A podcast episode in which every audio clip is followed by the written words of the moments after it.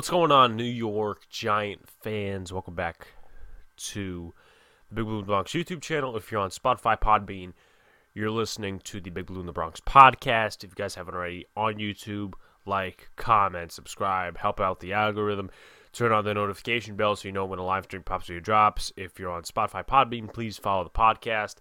Appreciate y'all coming back. We are at 308 subscribers on YouTube. That's due to a lot of the live streams and collabs I've been doing, a lot of the channels I've been going on. So, shout outs to the people who have shouted this channel out. We are still on the train to 400, 500 big milestones for this YouTube channel. Now, let's talk about today's topic, and I'm going to give a little forewarning because I know a lot of people get irked by this, but I'm going to put out a simple headline. I'm not going into the draft, and you guys know, even from last season, because I know a lot of you guys really haven't stuck on the train since last April, which is fine. It's not a big deal. But if you've been listening to me and if you've been watching me on YouTube, you know that I don't go into the draft in November, in December. I wait till the end of the season, possibly the end of the NFL season. Then I say, okay, the Giants should pick this guy, but there's also this guy. I'm just taking a look at who the Giants should evaluate, some popular names, stuff regarding the future of this team because it's all up in the air. Joe Judge, Daniel Jones, Dave Gettleman, all of their jobs are up in the air right now. A lot of people think that Joe Judge is coming back next year with Jones. A lot of people think the opposite. Most people think that Dave Gettleman is going to get fired and should be fired. Most people do think that, while a lot of other people think the opposite. So we'll see what happens. But if the Giants were winning right now, and obviously they're on a two week win streak, if they're winning right now, or were winning right now, let's just say they had a five and four record, 500 record, something like that, whatever, we would be talking about something different. But this has been going along the lines of the way the Giants have played the last couple of years. Beyond Gettleman. 2017, 2015, 2014, 2013. It is what it is. That's life being a Giants fan and a content creator. But I just want you guys to note I'm not giving up on the season. I'm in for all 17 games, 18 weeks. And with that being said, I will not root for tanking. I never have, never will. That's a stupid mentality. I will rip anyone who actually thinks that is the right idea. Now, no sports team, in my opinion, has actually tanked. It's possible, but to my knowledge, no sports team has tanked. But fans have wanted that. Oh, the better draft pick. Sometimes that don't mean shit because your team still could be inept in the front office. So, final remark, final headline I'm not going to be rooting for losses, and I'm going to be watching the Giants, like I always will, for a win. So, let's talk about who to evaluate. Here are a couple players the New York Giants, in my opinion, should evaluate post bye regarding the future of this team. And obviously, we'll talk about the end. Are they going to rebuild? Can they rebuild? Can they make a couple trades and be in the win now mentality sooner rather than later? Are they financially in a spot to do that? Are they not? We'll talk about it. So, Matt Peart, he's number one for me. If the Giants don't start Matt Peart against the Tampa Bay Buccaneers, and I feel that Matt Peart will actually be rotating in, which doesn't make any sense. But this is the Giants coaching staff. This is Joe Judge. This is Rob Sale. This is Jason Garrett. We all know what to expect by now, but Matt Peart should really start the rest of the season at right tackle. I'm tired of seeing Nate Solder. Every Giants fan is. And and I understand that the Giants have another year with Nate Solder because according to Spotrac and over the cap, Nate Solder's dead cap count is four million for next year, which is something that the Giants may get out of. Something they also may not want to get out of because of the dead cap. And you see, across the NFL and a lot of other sports franchises outside of the NFL that older GMs happen to struggle building a team without that cap number going up and up and up because they can't draft. They can't build a team when it comes to draft picks and they don't have the coaching to do it. But back to the point of Matt Peart and Nate Solder, Nate Solder could be a part of the future. I'm not saying is the right tackle because if I was saying that, I'd be stupid. But because of what they did, they lowered the cap it for this year. We'll see what happens next year, but they have more invested in Matt Peart. Matt Peart is in his second year. I understand, oh, developmental pick. I get that. But there is no reason he shouldn't be playing. When he was a right tackle against the Cowboys, he played fine.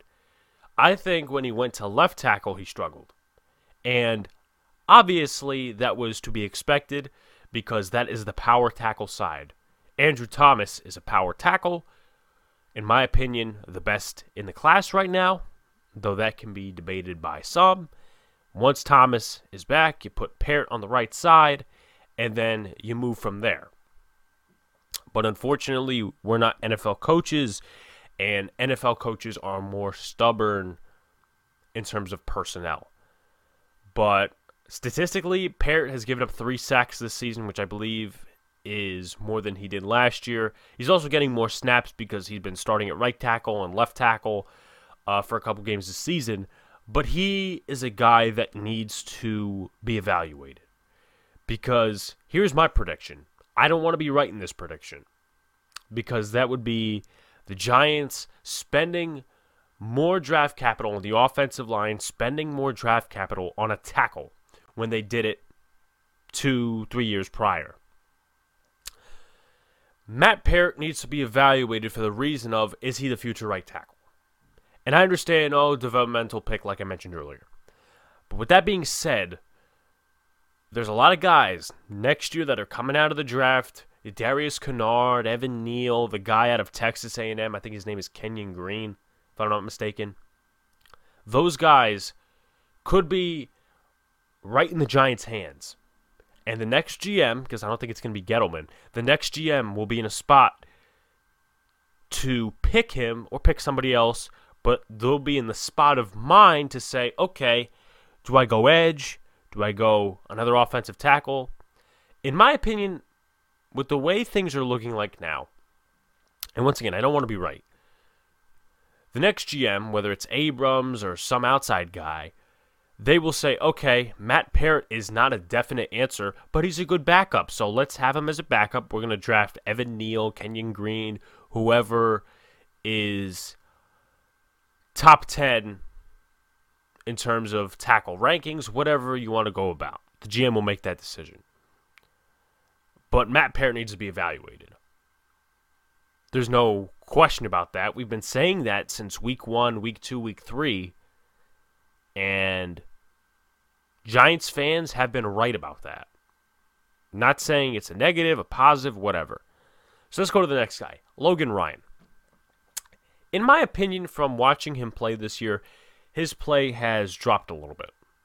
He's still forcing some turnovers. He forced two fumbles this year, one fumble recovery, five pass deflections, and one tackle for a loss. But he's missing a lot of tackles. Now, Obviously, on the season, he has 72 tackles, which is a lot. And then those missed tackles are going to go up. But I don't see the same players last year. I don't.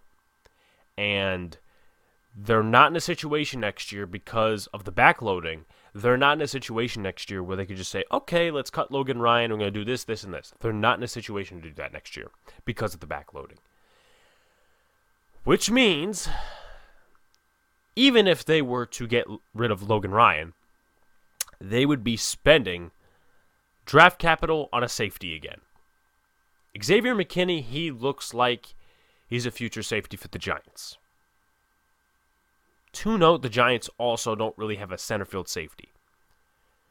Julian Love, as much as I love my Notre Dame guys, he's not the answer to safety. He's a reserve corner. He's a reserve safety. Maybe he's a starter in Jacksonville, on the Jets, some of these other franchises, but he's a backup on the Giants. He's a special teamer on the Giants. And I know he's been getting some more playing time, but I think you're potentially looking for instances like maybe they move Aaron Robinson to safety or make him a corner safety. Darnay Holmes, he's going to be a slot corner. There's a lot of ifs, ands, buts, ors. There's a lot of what ifs. I'm going to cut it there. But Logan Ryan needs to be evaluated. Because if they feel they can have him for another year at the play level he's playing at, so be it. If they think he's good enough for next year and then cut him the year after, good for them. Better be the right evaluation. But that just means what they're doing is they're kicking the can down the road at the safety position. Because let's be honest, as I said before, I'll say it again Xavier McKinney is the only safety of the future on the Giants. Drill Peppers is not guaranteed. Coming off of an ACL injury, maybe he gets a one year with the Giants next year, one year with another team. I don't see it. I don't. Next guy is Evan Engram. The Giants have been factoring this guy out of the offense, but factoring him in more of the last couple of weeks against Kansas City, against the Raiders as well. This season, he has 234 yards on 26 receptions and two touchdowns. One drop, which isn't bad. He started seven games played in six. So let's talk about Evan Engram. He's also fumbled. Obviously, a lot of Giant fans don't want to talk about him. But he's having a solid season. Not great, not Pro Bowl tight end, but a solid season. You can't argue against that. You can't argue against that. Kyle Rudolph, eh. Red zone target my ass. Either he's not being involved in the red zone or he's just not playing like up to the par of the contract that he was signed to. But Evan but Evan Engram needs to be evaluated because if Kyle Rudolph is cut next year and that's going to be in the subject of capable cap cuts because he is on that list. And there's another tight end named Kaden Smith who I want to be involved in this offense. You're you're you're, you're quintessentially if you're a Giants fan possibly looking at one to no tight ends next year on the roster. These three tight ends may not be on the roster next year. Evan Engram is in the final year of his contract, awaiting an extension that I don't think will come. But it may come because Joe Judge is an Evan Engram fan, despite Jason Garrett factoring him out of the offense. But with that being said, it's kind of like the safety position. One future guy, in this case, with the tight ends, you're neglecting Kaden Smith, and you're kicking the can further and further and further and further down the road with the tight ends. And guess what? That is how you have so many holes. That's how holes get bigger and bigger and bigger because you kick the can down the road and down the road, and then you realize you don't have the value in a certain player, so you cut them, and now you have to spend draft capital on them. Now, by no means do the Giants have to spend top draft capital on a tight end extra. I believe they should draft one. But with that being said, the Giants should not kick the can down the road. Now, the guy I was mentioning earlier, Julian Love, one quarterback hit, three pass deflections, one pressure in coverage. He's actually done decent statistically. He's given up 11 completions on 18 targets, one interception, one touchdown, actually two touchdowns, one to Tyreek Hill, 126 yards, 96.1 passer rating. Not bad, not great. But once again, as I mentioned, Julian Love, special teamer on this team, reserve guy. If Drill Peppers or if the Giants drafted another safety this year, let's say, I don't think he would be getting as much playing time. The Giants factored him in in the second half of the 2019 season, that's where a lot of Giant fans started getting happy about him and saying, oh, well, he could do really good under this next coaching staff. Obviously, that really hasn't been the case. And it's not like first round picks, because even though it's the same situation, you have to find quality players in the second, third, fourth, and fifth rounds. That's the ones you have to leg out. First round, you absolutely have to hit on first round picks. But that's one of the first opportunities you have. When you have a plethora of players that you could pick in the second, third, and fourth, and fifth round, you have to be right on those players because those players are depth pieces. And I'm not saying Julian Love is bad as a depth piece. He is absolutely good as a depth piece. But the Giants don't have more than one starter at the safety position, in my honest opinion, for the future. Logan Ryan, as I mentioned, his play has dropped off a little. So the Giants actually may end up either drafting a safety or signing a safety in the next two to three years. Possibly next year, too. And I know a lot of people don't want to hear it. Kyle Hamilton, guy out of Notre Dame. I know him best, like other Notre Dame fans, because he's from Notre Dame. I'm a Notre Dame fan. He is one of the top safeties in the class as of right now. So, if it was Gettleman, I think he would draft him. I don't think another GM is drafting Kyle Hamilton for the Giants, maybe for another team. But once again, as I mentioned for the 900th time, don't kick the can further and further and further down the road. That's what they did with Antoine Bethea. That's what they did with a lot of other players because of a lack of capital and a lack of all of the other things, including talent. So next guy is Kaden Smith, and it seems like there's a rotating cornerback, safety, safety, cornerback, tight end, cornerback, tight end, cornerback, whatever. You guys notice the trend. Kaden Smith. Oh boy, he has some bad stats this year, and it's not his fault. I am 110% convinced this is not his fault.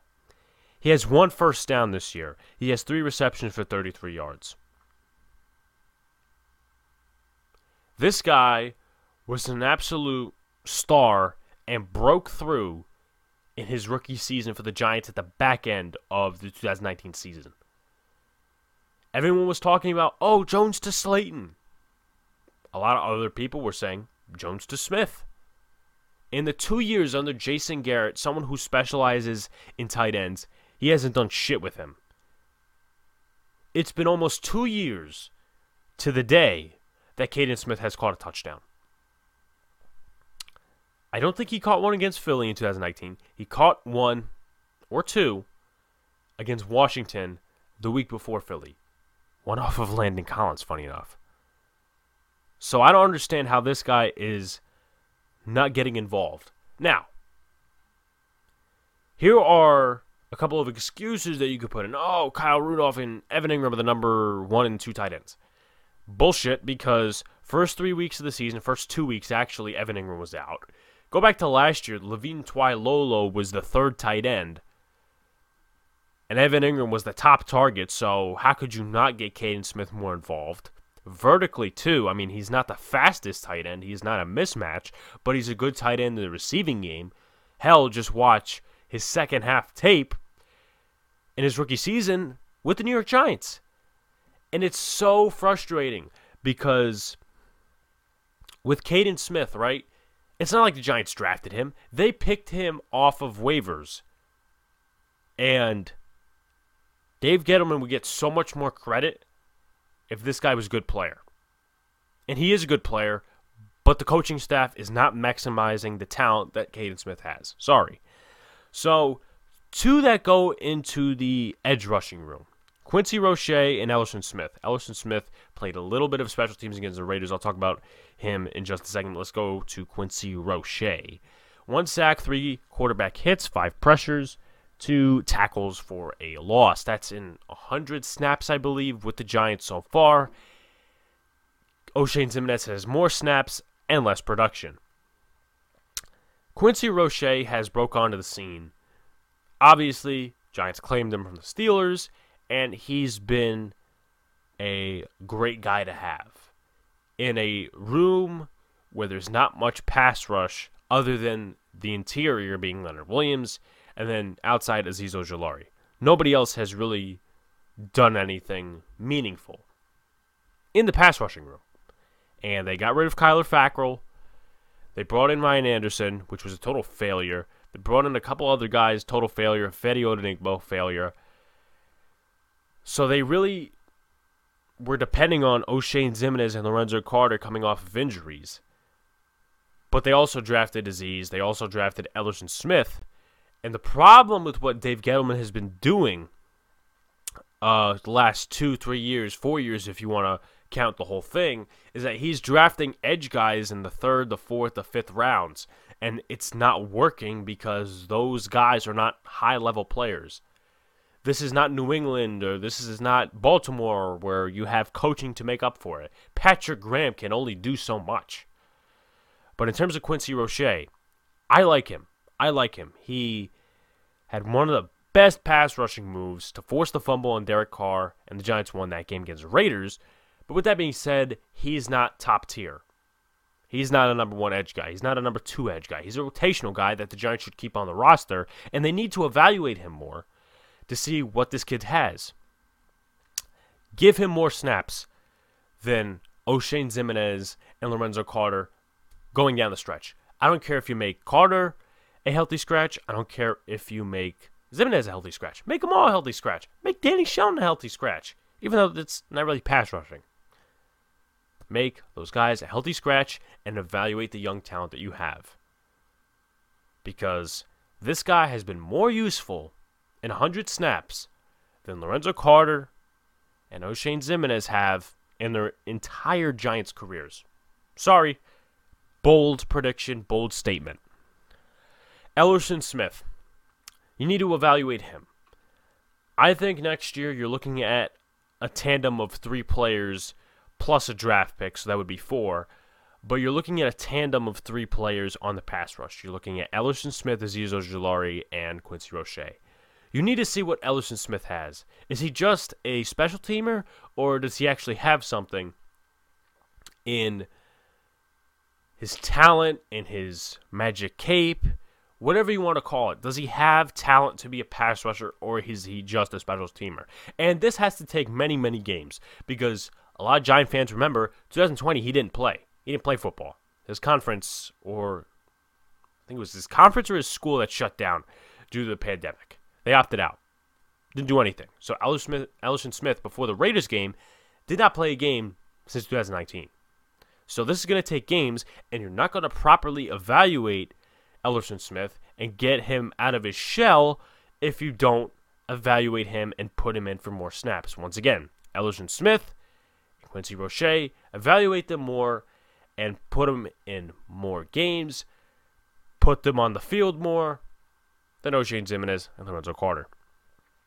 Two more. And then we'll go on to the next subject because I know this has been 20 minutes already. It's probably going to be a long one, to be honest with you. Aaron Robinson and Darnay Holmes. Aaron Robinson, you need to see what he has because coming into the camp, the preseason, stuff like that, he was supposed to be competing for that nickel corner spot, for that slot corner spot against Darnay Holmes.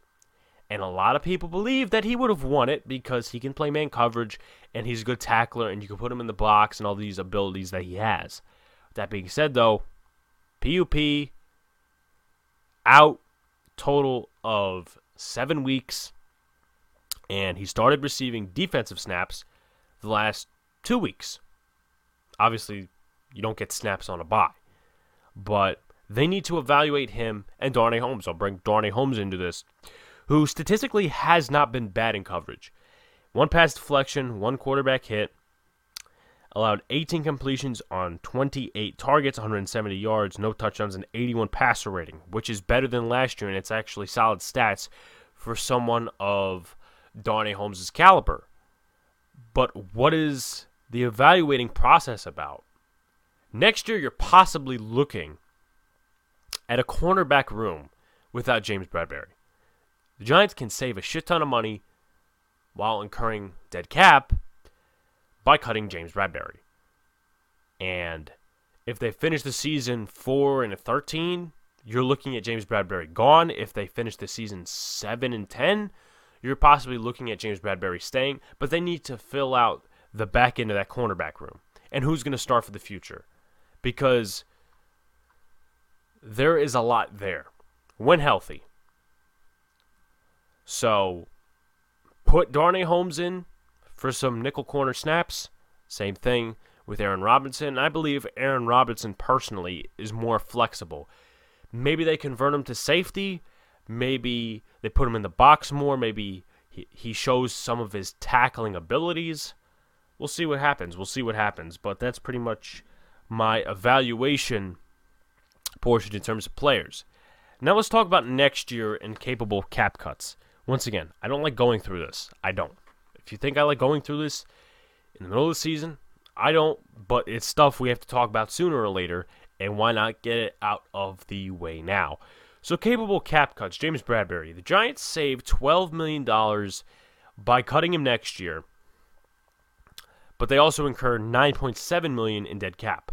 And once again, dead cap's going to definitely be a factor with Dave Gettleman as GM because, as I said earlier, a lot of older GMs across sports they have trouble building teams because they can't draft correctly, because they're older, and they really don't have that new philosophy of oh we got to draft these guys use these guys as scraps have the coaching make up for it stuff like that. You look at the tampa bay rays even though they didn't go far in the playoffs you take a look at the atlanta braves how many stars they have besides freddie freeman jorge soler adam duvall travis d'arnaud those guys won the world series for them joc Pederson, they traded for won the world series for them absolute scraps, except for Pederson. Pederson was a solid player in LA. But let's go back to James Bradberry. Let's go back to football. At the start of the season, first five games, six games about, Giant fans were having doubts about James Bradberry. They were having doubts, including me. Oh, is this guy going to get cut next year? This, this, and this. Now that he's playing better, that may be put on hold. And the next GM will have to decide one thing.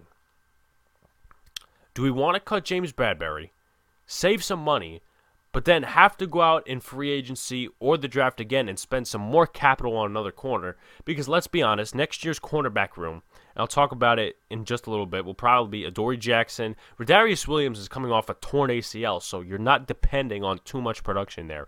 Aaron Robinson, who has not had a full season, and then Darnay Holmes. So there's a lot of question marks. So you'd probably be spending top tier capital in free agency or in the draft or via trade on a corner by releasing James Bradberry, or you could keep him and possibly kick the can down the road just a pinch more because next year is the final year of his contract. So that is the evaluation portion and capable cap cut portion for James Bradberry. Now here's a guy that a lot of Giant fans love. I love him as a player. He's gritty, he's tough, but he is subject to be released possibly. Let's not act like it's not a possibility. Let's not act like this guy does not have a possibility to be on the bench next year. Nick Gates is that guy. Coming off of a possible career ending injury. He looks fine right now. He's going to Devils games. He's walking. He's doing what he's doing.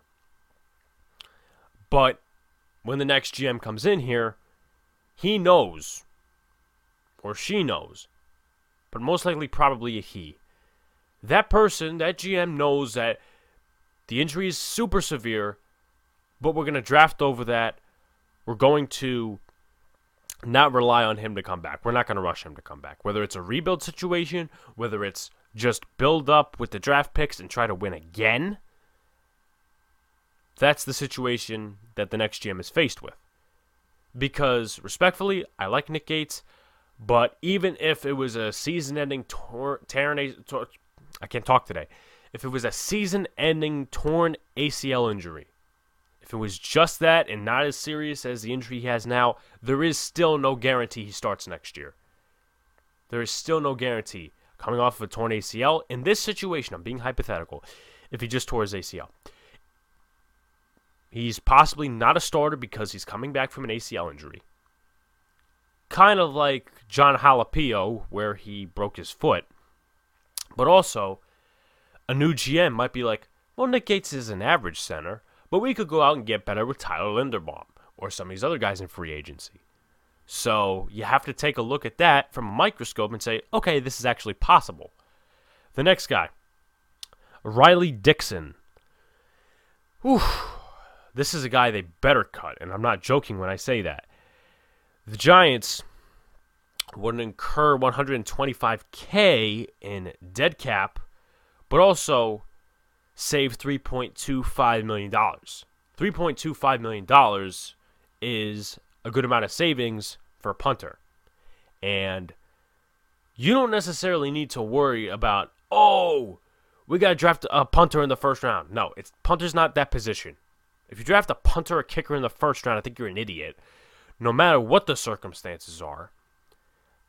Punters you could draft or sign as undrafted free agents, though you would be depending on a rookie. And the last time the Giants did that, it didn't work well. Matt Dodge.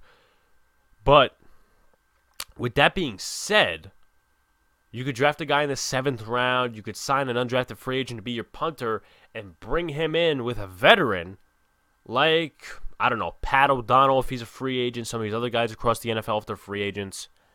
Bring him in with competition, see who does better, cut the guy who does worse. So I think that's one of the easiest scenarios the Giants have next year. Kyle Dixon, special teams, bring in a rookie punter, bring in a veteran, battle it out. Next guy, Kyle Rudolph, as I mentioned earlier.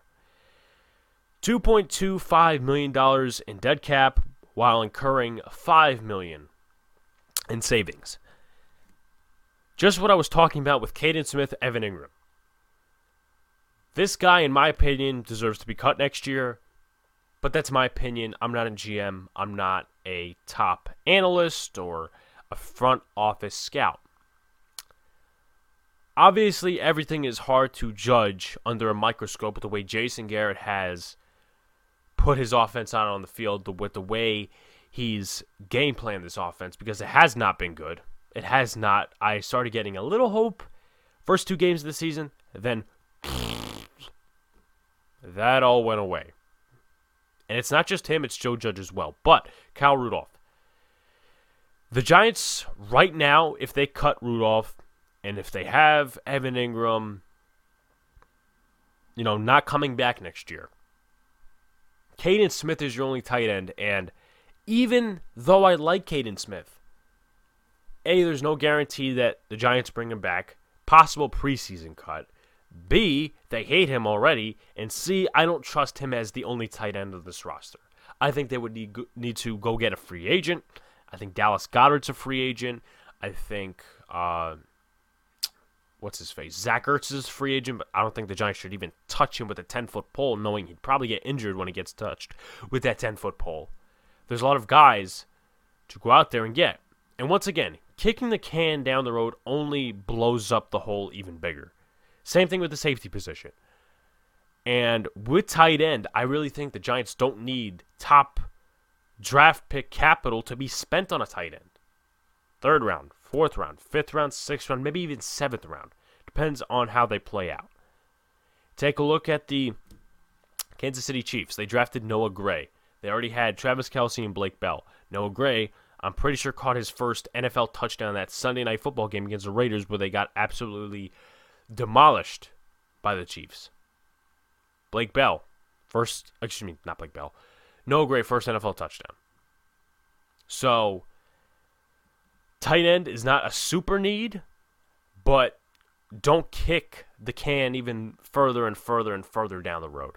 Next guy, Blake Martinez. This one is another topic of discussion, and it's a tough one to talk about because it's a lose lose situation, if you will. Giants would incur 5.5 million in dead cap, 8.525 million in savings. Now, what are the negatives to this? Because it seems like there are absolutely no positives. You cut Blake Martinez, you save the money. You need another linebacker. You need another linebacker one. Tae Crowder's not that guy. Benardrick McKinney is not that guy for the future, even though he's looked solid in a Giants uniform. You'll need to go out in free agency. possibly spend a second, third round pick on a top linebacker, which is not even totally guaranteed past the first round. Now, I have not been looking at linebackers in the draft, so don't ask me about any linebackers in the draft other than the guy from Auburn, I think is uh, the college that guy's from. I don't even know his name, so that tells you how much research I've been doing. What if you keep Blake Martinez? You don't save the money, and Blake Martinez is coming off a torn ACL injury, so you have to once again bet on Blake Martinez being the linebacker he was two years ago. And that is not a safe bet. That is not a gamble the Giants should take. In baseball, you can gamble off somebody returning from a season ending injury because of the long off season, the spring training, all these other things and factors that come into it. In football, you can't do that because it's not a guarantee. 16 game season, all these other things that factor into it, just like baseball, you cannot depend on oh, this guy's going to come back healthy. It's not totally that situation like baseball. You can't do that. Blake Martinez had a great first year. and a second year, even before the torn ACL, he really wasn't playing well. So that's a situation the Giants are tasked with, and that could be a bigger hole by year's end, by next year's end, if they don't address it. Once again, the Giants only have, I think, 9, 10 draft picks, and only let's say eight of those are meaningful in a case. We'll get to it later, though. Oshane Ximines and Julian Love. I mean, these are guys that I just picked out of the random just to save money. You know, being a friggin' YouTube GM. That's just me personally. Uh, they saved two hundred nine thousand by cutting. Excuse me, no, I'm wrong on that. They saved 995,000 by cutting Ximines. They saved 965,000 by cutting Love. Ximines has no role on this team. His role is decreasing ever since that Kansas City game. And it kind of shows. Julian Love, he's a reserve guy, so cut them both. And you get $34 million in cap. Now, obviously, the cap space is going up for certain teams because of the TV deal, because of a lot of other things, and the value is going to go up for players. Because if you want to sign a top tier edge rusher, which is likely not happening for the New York Giants last year, or I should say next year, I don't know why I'm thinking last year. For next year, if you want to sign a top tier pass rusher that's probably not even on the market, or if you want to overpay for somebody, that is going to go up to 17 million, 18 million, 19 million, 20 million dollars and that's taking up about 70% of what you have freed up in terms of cap space. So let's talk about the positions that what it could look like if the Giants cut certain players. You look at the cornerback room. If they cut Julian Love and James Bradberry, Adoree Jackson is your number one. Aaron Robinson is your number two. Darnay Holmes, Rodarius Williams, and Keion Crossen. I don't feel confident in that. I don't. Now, I'm not saying go out and get a top tier corner because the Giants, for as long as they were a winning team, they did not have top tier corners. Aaron Ross, Corey Webster, Terrell Thomas, they were not top tier corners. They were average corners, above average corners. They were not top tier corners like James Bradberry was in his first year, like the Giants paid Adoree Jackson to be. So really, realistically, you just need an average second corner. But once again, you'll be gambling on Aaron Robinson to be a better player than he is this year, missing half of a season. You'll be betting on Darnay Holmes to be a number two corner, a slot corner. And you'll ask him to be versatile, even though he really isn't that. You'll be banking on Darius Williams coming off a torn ACL, who was showing some good things, in my opinion, this season for a six round pick. Keion Crossen to be a role player, and he's a special teamer. Now, you factor Love into that situation, you may have more confidence, but it's not much. You take a look at the linebacker room, and this one is probably one of the scariest out of the bunch. Tae Crowder, Carter Coughlin, and TJ Brunson. If I'm missing anybody, please tell me. But that's a scary room. And I don't mean good scary. That's a scary room. If that's what the Giants are going to deal with next year. So you bet your ass if they cut Blake Martinez, they will be going out and getting a linebacker in the draft or signing a free agent like Jayon Brown. And it's not guaranteed once again. But if you go into next year with that linebacker room of Brunson, Coughlin, and Crowder, you're going to get killed in the middle of the field. You're going to get killed in the run game. Safety. Logan Ryan, you can't cut. Xavier McKinney, you are not cutting because he's your future safety. Julian Love, let's say you cut him. Let's just say you don't bring back Jabrill Peppers. That's not a good room. That's not a good room. Logan Ryan Xavier McKinney, where's the depth? Obviously, once again, you could keep Julian Love as depth, but Logan Ryan is only guaranteed another year beyond 2021 because the Giants are financially tied to him. So, once again, like the tight end position, like the linebacker position in a way, like the cornerback position, you're kicking the can down the road if you don't solve that issue. Tight ends. Evan Engram if he gets an extension. We'll see what happens with that. Kyle Rudolph if you cut him. Kaden Smith is your only tight end. Once again, I don't have confidence in that. Kicking the can down the road. But you don't need to invest top draft capital in a tight end unless you want to go out in free agency, trade for somebody. But we don't know what the Giants may do next year in terms of that.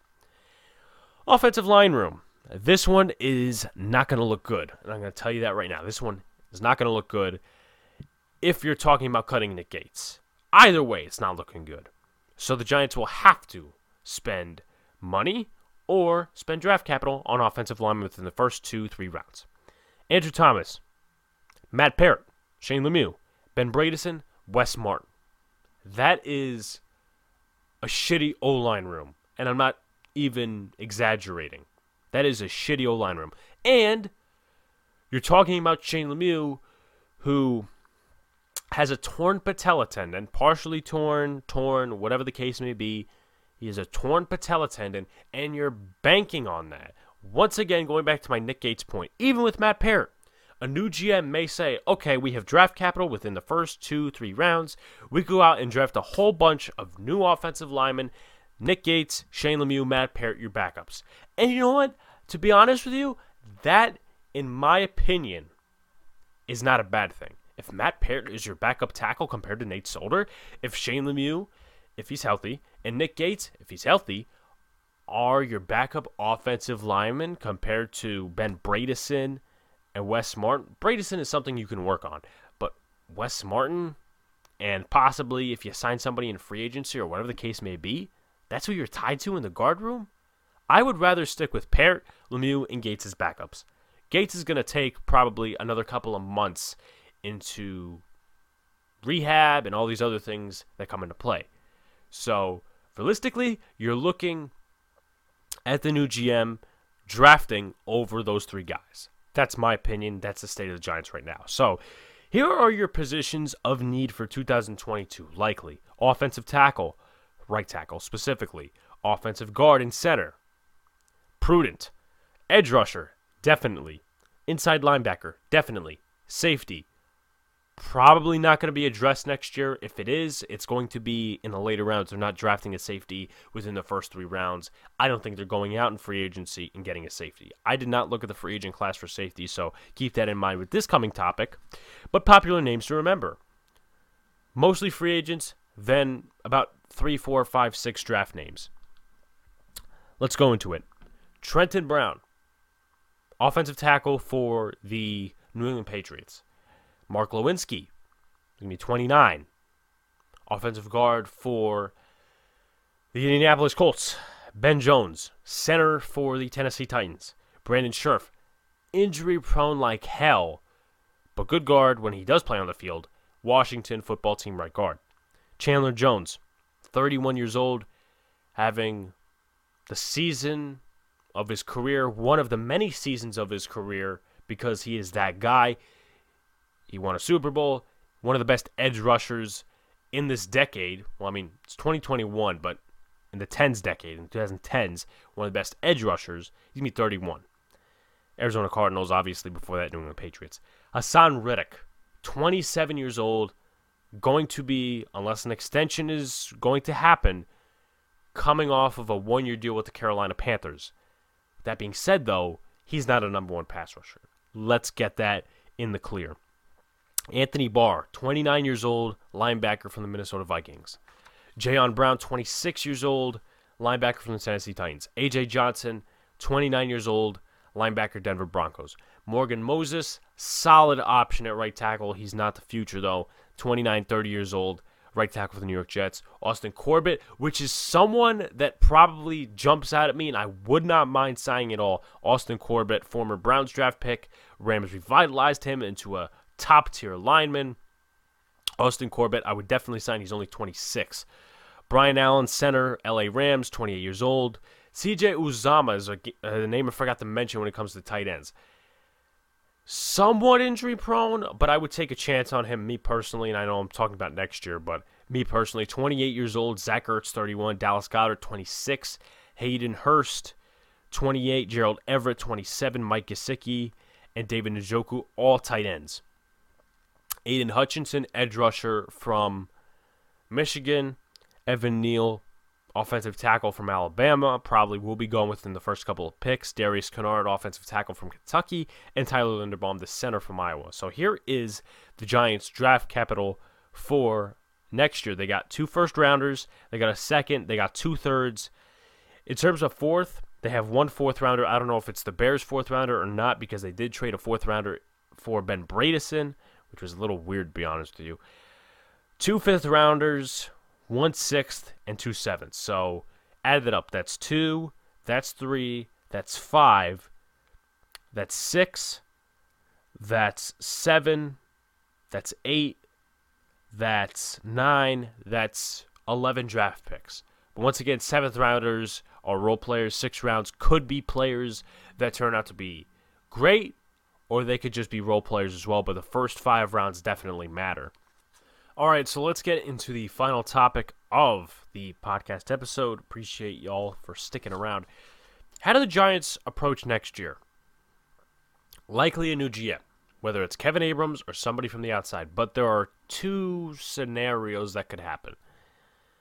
Joe Judge remains at the helm, Daniel Jones at the quarterback position, and the Giants could still stick to a winning mode, like they did this year, but instead invest it in draft capital, invest it in first round, second round, third round picks, and don't spend too much in free agency, but get guys like Austin Corbett, Brian Allen, a couple other guys as well. But there's also the scenario of Joe Judge not being at the helm, Daniel Jones not being the quarterback, and they fully rebuild. So, here is my thoughts on the whole situation in the scenarios I have presented. The Giants, in my opinion, are not rebuilding. They're not going to go back and do this whole song and dance over again. I don't think John Mara personally wants that because that's another couple of years of not winning. And with that being said, I don't think John Mara wants that because, well, this team hasn't been good, but he doesn't want to have record low attendances because the team is rebuilding. There's no stars on the field and stuff like that. So I think they're going to keep winning, me personally or they're going to keep trying to win, keep winning. Yeah, I'm going to keep winning, okay.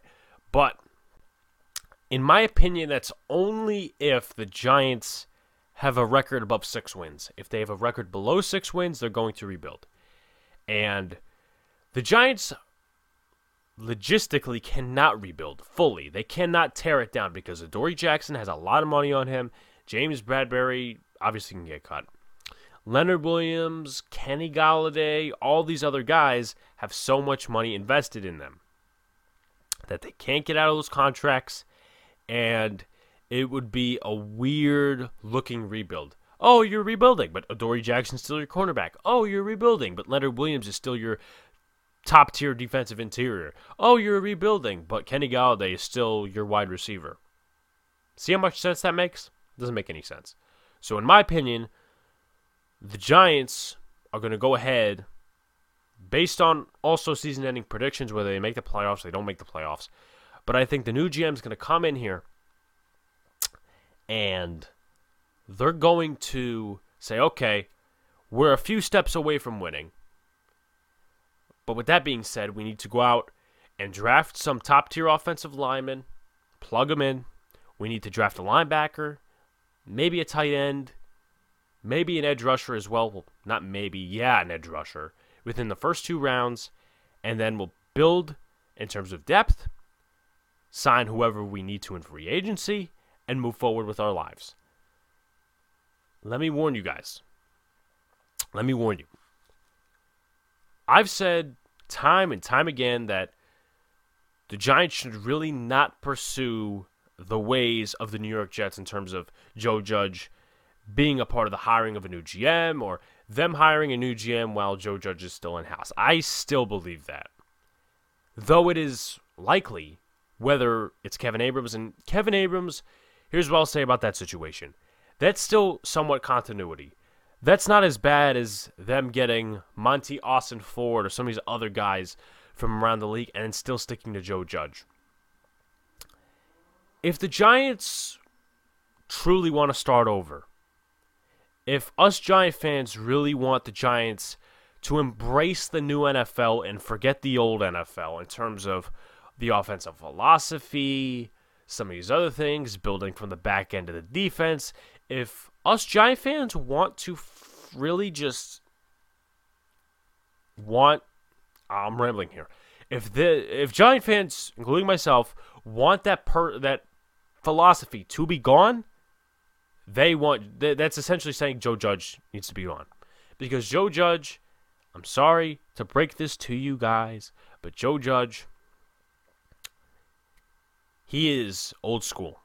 I'm not talking about players running laps. I'm not talking about all these other things, but I'm talking about how he's brought conservatism and old school philosophy to the New York Giants, and it's not leaving if Joe Judge is not leaving.